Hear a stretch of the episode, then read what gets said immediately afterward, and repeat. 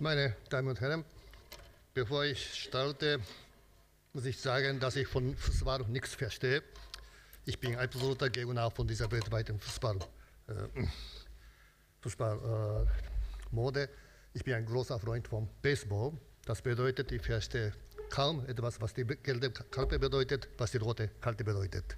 Aber ich versuche doch mal in, in Zeit zu bleiben. Meine These ist ganz einfach. Der Titel klingt sehr, sehr äh, bedeutungsschwer, aber die, äh, komme ich durch mit meiner Stimme? Ja. Äh, die, der Titel äh, klingt sehr bedeutungsschwer, aber die These ist ganz einfach. Die Multiple Modalities bedeutet multiple Möglichkeiten von Widerstand und Protest. Der Zeitabschnitt vom Ende des Zweiten Weltkriegs bis zur Schwere der 80er Jahre war die gute alte Zeit der Modernisierungstheorie.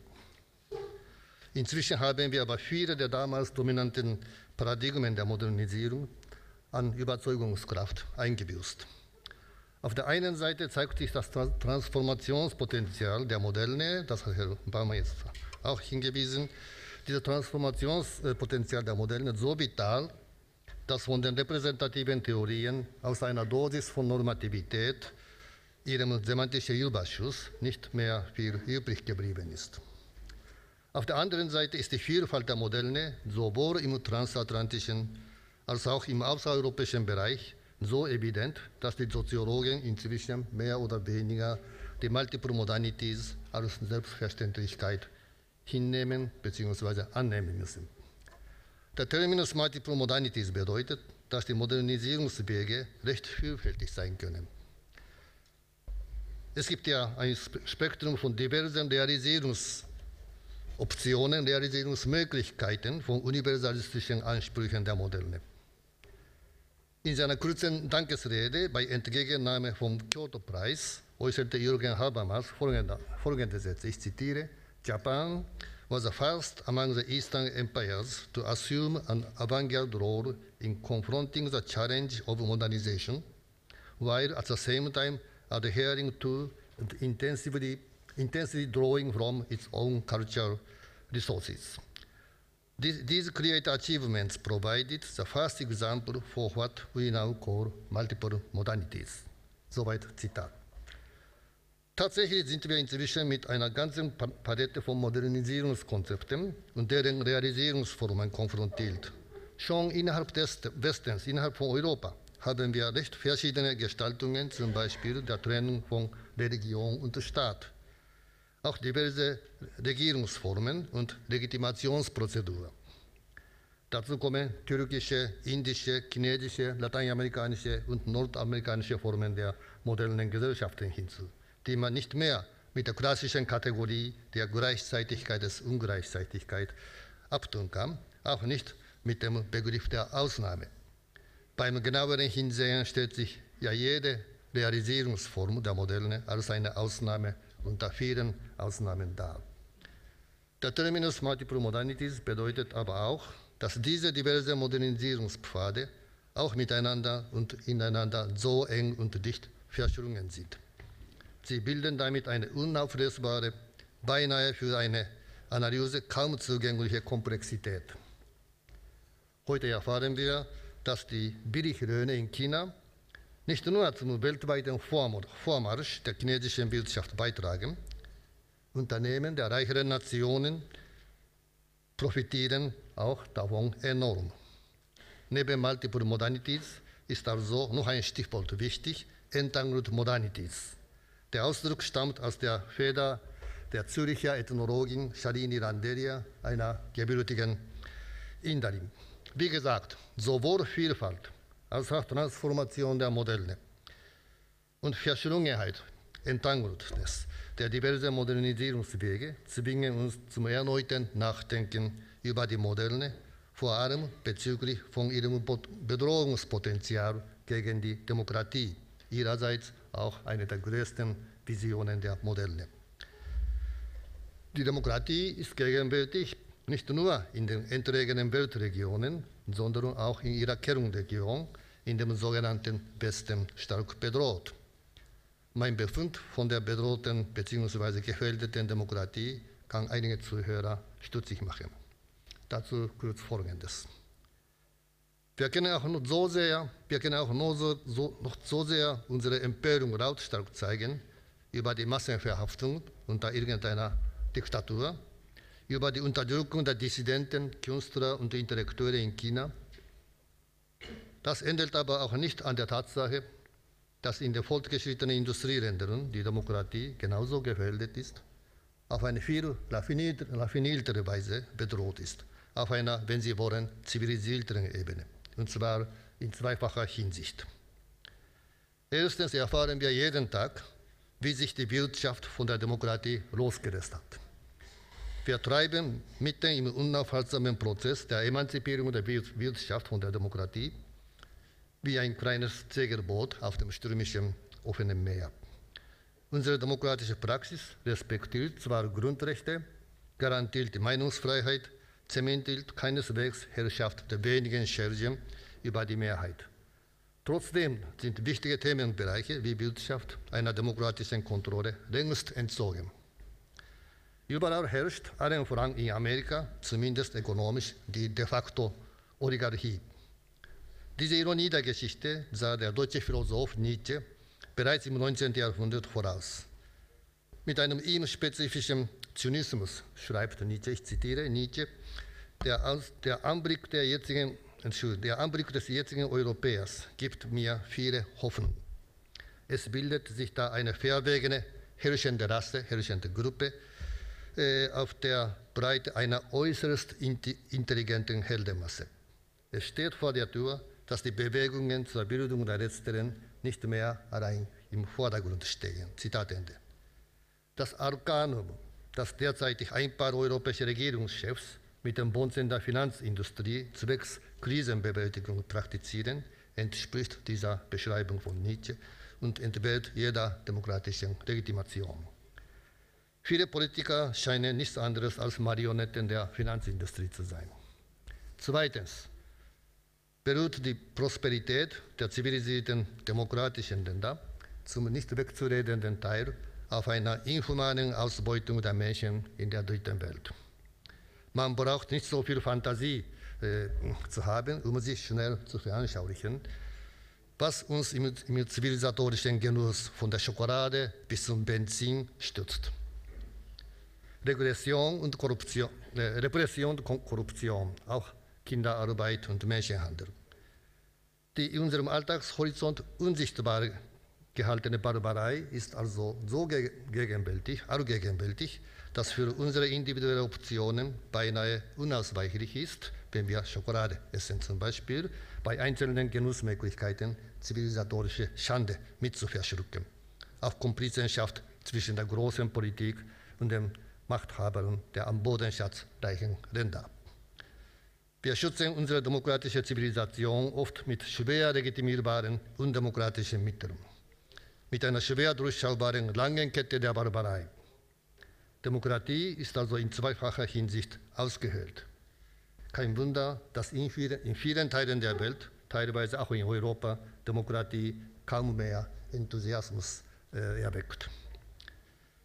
Die Einsicht in die Vielfalt der Modernisierung lässt uns also die schmerzliche Erkenntnis nicht los. Jede Phase der Moderne, jede Ausgestaltung der Moderne, sowohl in ihrer zeitlichen und geografischen Vielfalt, als auch in ihrer Verschlungenheit leidet unter einem unübersehbaren Riss.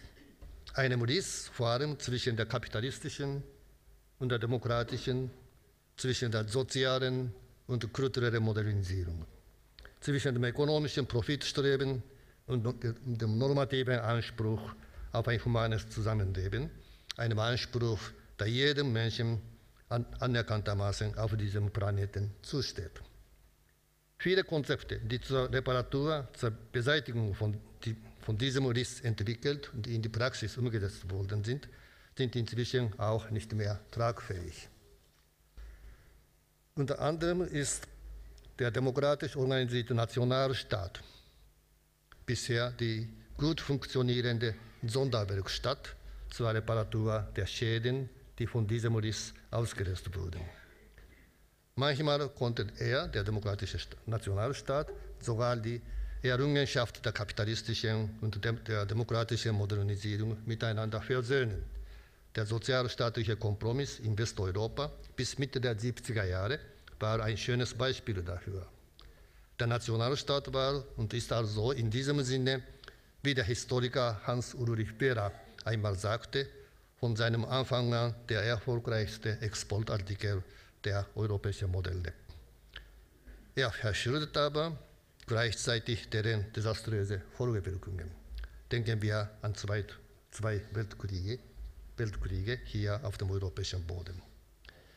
Inzwischen scheint der Nationalstaat, darauf ist schon hingewiesen worden, kaum mehr imstande sein, ihre Werkstattfunktion zu, auszuüben. Während sich die kapitalistischen Modelle auf der globalen Ebene weiterhin destruktiv austopft, ja sogar in mancher Hinsicht sich viel destruktiver auswirkt als in Zeiten der nationalstaatlichen Kriege. Staatsbürgerschaft, ich zitiere, Staatsbürgerrechte und kapitalistisches Klassensystem liegen miteinander im Kriege. Diesen Satz vom britischen Soziologen Thomas Humphrey Marshall gilt weiterhin für die real existierende Form der kapitalistischen Modelle. Andererseits ist die Vielfalt der Modelle ein Faszinosum. Sie enthält die Möglichkeit von transnationalen und transkulturellen Austausch, auch die Möglichkeit, gegenseitig vom Blick des anderen zu lernen. Man kann sich gegenseitig sozusagen einen Spiegel vorhalten. Der Spiegel kann als Instanz zur Selbstkorrektur und Selbstbereicherung dienen. Multiple Modalities bieten Chancen zum gegenwärtigen Lernen, Vielfalt von Lesungsmöglichkeiten, Konzepten, Rezepten, Konzepte und Rezepten, die die jeweils anderen entwickelt haben, steht uns damit zur Verfügung. Was hat nun aber diese Beobachtung, diese faszinierende Vielfalt äh, zu tun mit der gefährdeten Demokratie? Was können wir von dieser Vielfalt zur Bewältigung der, der Krise der Demokratie erwarten? Sind wir mit dieser Vielfalt der Modernisierungsvariationen in einer besseren Lage, um der bedrohten Demokratie wieder zu ihrem Recht zu helfen, um mit Heinrich Heine zu sagen, ihre geschändete Schönheit wieder in ihre Würde einzusetzen. Auf solche Weise können wir dabei über die potenzielle Destruktivität, die die gigantische Finanzwirtschaft uns jeden Tag spüren lässt, Herr werden. Haben wir gerade mit der Finanzkrise nicht erfahren, dass sich die Krise wegen der diversen nationalen Reaktionen und Rezepte eben der Vielfalt eher verschärft hat? Spielt hinter die akademische Rede von den Multiple Modalities nur eine folkloristische Rolle? Wie der anheimelnde Ton in dem Ausdruck wie dem rheinischen Kapitalismus zeigt. Der Schlüssel zu dieser Frage bietet ein kleines Nachdenken über die Macht und Ohnmacht der Öffentlichkeit, sowohl der nationalen als auch der globalen. Öffentliche Debatten sind heute noch im Prinzip nationalstaatlich geprägt. Dagegen ist weltweite, weltweites Austausch und Koordinationsnetz der kapitalistischen Akteure vor allem in der Finanz- und Energiebranche, unvorstellbar engmaschig. Das Netz der Giganten ist längst multi- und transnational. Die harte Konkurrenz, die unter den dort agierenden Institutionen herrscht, endet an dem engmaschigen Netz der Kooperation kaum. Die Konkurrenz steigert eher die Komplexität, stärkt sogar den systemischen Zusammenhalt der dort ins Unermessliche explosiv arbeitenden Institutionen. Nationale Öffentlichkeit muss auf der Zähne knirschend zugeben, wie machtlos, hilflos, ladlos und tatenlos sie alles zu sehen muss. Bis eines Tages das Explodierende ins Implodierende umzukehren und in sich selbst zusammenzubrechen und uns und unsere Lebenswelt mit ins Grab an, mitzunehmen droht. Das gilt mutatis mutandis auch für die Energiekonzerne, Atomindustrie zum Beispiel. Andererseits wissen wir, dank der Vielfalt der Modelle, dass jede nationale, ja sogar jede regionale Öffentlichkeit ihre, ihre besondere Empfindlichkeit und Sensibilität äh, aufzeigt. Eine Nation kann gegenüber bestimmten Errungenschaften, bestimmten Entgleisungen der Modelle sensibler sein als andere Nationen, also spezifische Prioritäten der Sensibilität, sozusagen ihre Idiosynkrasie haben. Diese einzelnen Sondersensibilitäten können historische Gründe haben und kulturell und oft auch religiös beeinflussbar sein. Wie die Sensibilität hier in Deutschland gegenüber jeglichen Rassismus. Äh, das hat natürlich Gründe, äh, die ich nicht hier auszuführen braucht. Zum Beispiel sind sowohl in Deutschland als auch in Japan Vorbehalte gegenüber den genmanipulierten Lebensmitteln enorm groß. Der Lebensmittelindustrie und der staatlich organisierten Experten hat es bisher nie gelungen, von Konsumenten eine laxere Einstellung abzugewinnen. Bei allen Überzeugungsarbeiten der Experten ist äh, Vorsichtsgrenze kaum gesunken. In Japan kennen wir noch allergische Reaktionen aufs Risiko von Rinderwahnsinn. Für die Amerikaner kaum nachvollziehbar. Vorbehalte gegenüber der Organtransplantation sind in Japan, aus welchen Gründen auch immer, von weiten Schichten geteilt. Neben religiösen Faktoren spielt ein Stück ländlich-archaisch-mythisches äh, mit im Spiel. Ein Moment, das man heute nicht mehr mit modernistischem Gehabe als rückständig abtun kann. Welt, weltorientierter Zweifel am Experiment mit Keimzelle ist in Deutschland bis in den Kreis der sonst industriefreundlichen christlich-konservativen Parlamentarier verbreitet. Skepsis an der Technik ist im Gegensatz zu Frankreich im deutschen Bürgertum eine lange Tradition. Auch die Angst vor einer Inflation ist hier beinahe traumatisch. Während in Deutschland Empfindlichkeit gegenüber dem Rüstungsexport allem Meinungsstreit zum Trotz äh, relativ gering und in Frankreich wenig spürbar ist, würde bei uns so ein Panzerexport wie in Deutschland mit Griechenland und Saudi-Arabien machten und machen, bei uns würde so ein Panzerexport mindestens fünf Kabinette zum Rücktritt zwingen. Die Beispiele verdeutlichen, Multiple Modalities bedeuten eine Palette von vielfältigen Sensibilitäten, Empfindlichkeiten, Sondernervositäten, jeweils für andere Nationen oft schwer nachvollziehbar. Als in der alten, in der alten Bundesrepublik grüne Bewegungen aufkamen in den frühen 80er Jahren, haben viele französische Intellektuelle diesen Eifer für den Schutz der Umwelt kaum verstanden. Sie hielten ihn merkwürdig, merkwürdig genug für eine Neuauflage des deutschen Nationalismus.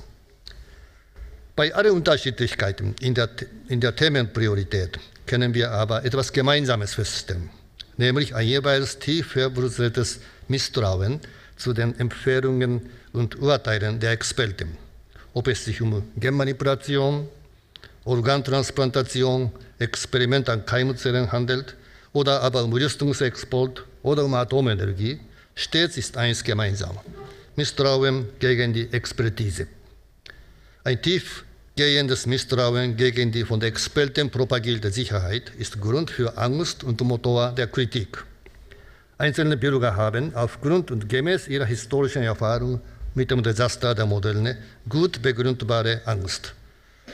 Ohne über eingehendes Fachwissen zu verfügen, spüren sie jeweils Folgendes. Genmanipulation dient nicht unbedingt zur Sicherheit, und zwar mehr Effizienz der Lebensmittelproduktion.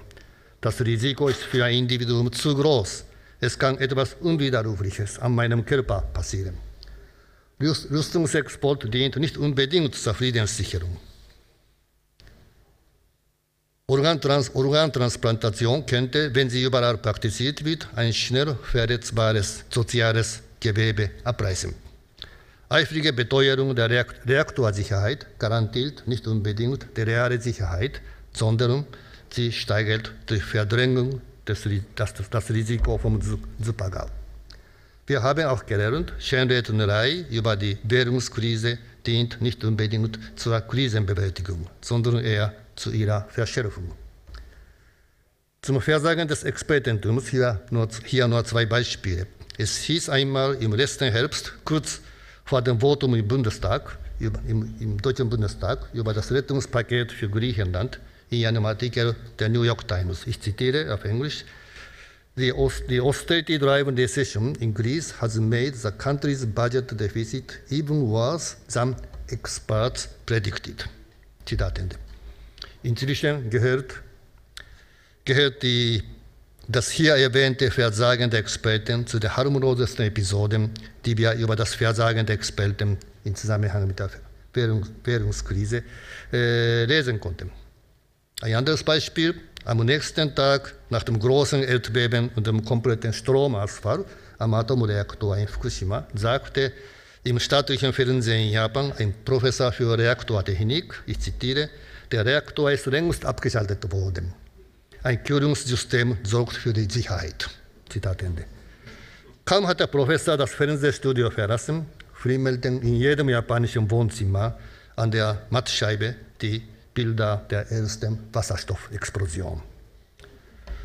Oft sind solche Experten Bauchredner der knallharten Interessengruppen. Sie sind Marionetten des Finanzkapitals, Kapitals, Alchemisten der Moderne oder Steigbügelhalter der Mächtigen. Mich interessiert aber ihr Nichtverhältnis zur Realität oder Unverhältnis. Warum leben Sie leben sie immer wieder vom Wunschdenken und Herunterspielen, trotz ihres Fachwissens. Wir sollten in diesem Wunschdenken, in dieser ständigen Schönrednerei mehr, als, mehr sehen als ein System der Lügen, mehr als, als System der Opportunität. Denn das alles realitätsfern ist, nicht einmal die Bezeichnung, Bezeichnung von Lügen verdient, kann jeder sofort erkennen. Warum aber so eine Dummheit ausgerechnet aus dem Mund eines Sachverständigen? In diesem beinahe orakelhaften, orakelartigen Wunschdenken können wir außer einer Publikums- und äh, Menschenverachtung einen idiotisch-infantil verzweifelten Versuch sehen. Einen Versuch, das Schlimmste doch noch ein paar verbale Sprüche abzuwenden, durch die Litanei der Selbstberuhigung das Herrentor abgeriegelt zu halten. Das in Litanei vernehmbare Wunschdenken basiert auf dem Mythos-Charakter der von den Experten behaupteten, behaupteten Sicherheit. Ein wichtiges Kennzeichen vom Mythos ist die Verwechslung von Wunsch und, und realer Möglichkeit. Hohe Priester der Wissenschaft wiederholen Orakelphrasen und bestätigen damit ihr infantiles, infantiles, infantiles äh, Realitätsverhältnis und ihre arrogante Verachtung der Öffentlichkeit. Orakel zur Beschwörung der Sicherheit durch sogenannte Finanzexperten haben wir auch im Laufe der noch nicht bewältigten Finanzkrise äh, immer wieder erlebt. Ich zitiere einen Satz, sofern der letzte Ernstfall ausgeklammert wird, verlieren Sicherheitskonzepte ihre überprüfbare Rationalität. Zitat Ende. So lautet der schönste Satz im Bericht der Nationalen Ethikkommission über Energieversorgung. Eben diese realitätsferne Verwechslung von Wunsch und Realität, die die Experten vorantreiben, gefährdet Demokratie. Der Grund, diese Experten meiden unter Berufung auf, Berufung auf Spezialwissen die, Partizipation der Bürger auf dann der Diskussion, scheuen also jedes nüchternes Argument. Was Not tut, ist etwas, was die kritische Öffentlichkeit immer wieder anbesiedelte, Entzauberung vom Mythos. Für diese Entzauberung der Expertokratie mit ihrer Mythosanfälligkeit bietet die Vielfalt, Vielfalt der Moderne ein breites Spektrum an Möglichkeiten, die sich aus nationalen besonderen Sensibilitäten speisen. Multiple Modernities bedeuten nicht nur Vielfalt der Modernisierungswege, sondern auch vielfältige Austauschbeziehungen. National-öffentliche Idiosynkrasien können auch über Ländergrenzen, ja sogar über Kontinente und Ozeane hinweg Funken schlagen. Davon zeugt Auswirkungen der Katastrophe in Fukushima. Was im fernen Japan passiert ist, hat hier in Deutschland für eine politische Weichenstellung gesorgt. Die, Technikskepsis, die in der bürgerlichen Tradition, in der eher konservativen Tradition der, der, der Kulturkritik äh, wurzelt, hat sich mit dem basisdemokratischen Misstrauen gegen das bloß auf Effizienz bedachte Energieversorgungssystem explosionsartig zusammengetan. Heidegger und Sloterdijk praktisch zusammengetan. Der Protest hat die bürgerliche Mitte erreicht. Globale Öffentlichkeit bedeutet nicht ein homogener Diskussionsraum. Sie ist eher eine Fülle von transnationalen Öffentlichkeitsverbindungen. Sie ist nur möglich mit der Einsicht in die Multiple Modernities, die zugleich Entangled Modernities sind. Multiple und Entangled Modernities bedeutet eine unvorhersehbare, vielfältige Formen von Einspruch und Widerspruch, von Protest und Widerstand. Hier können sowohl christliche Rechtfertigungsnarrativen als auch bürgerliche Technikskepsis, sowohl buddhistische Ehrfurcht vor der Verletzbarkeit der Kreatur, als auch postkoloniale Kritik gegen die kulturelle Hegemonie des Westens, sowohl konfuzianistische Sensibilität für, für menschliche Interaktion, als auch Errungenschaften der antibürgerlichen Kunst der Moderne als motivationale Grundlage dienen.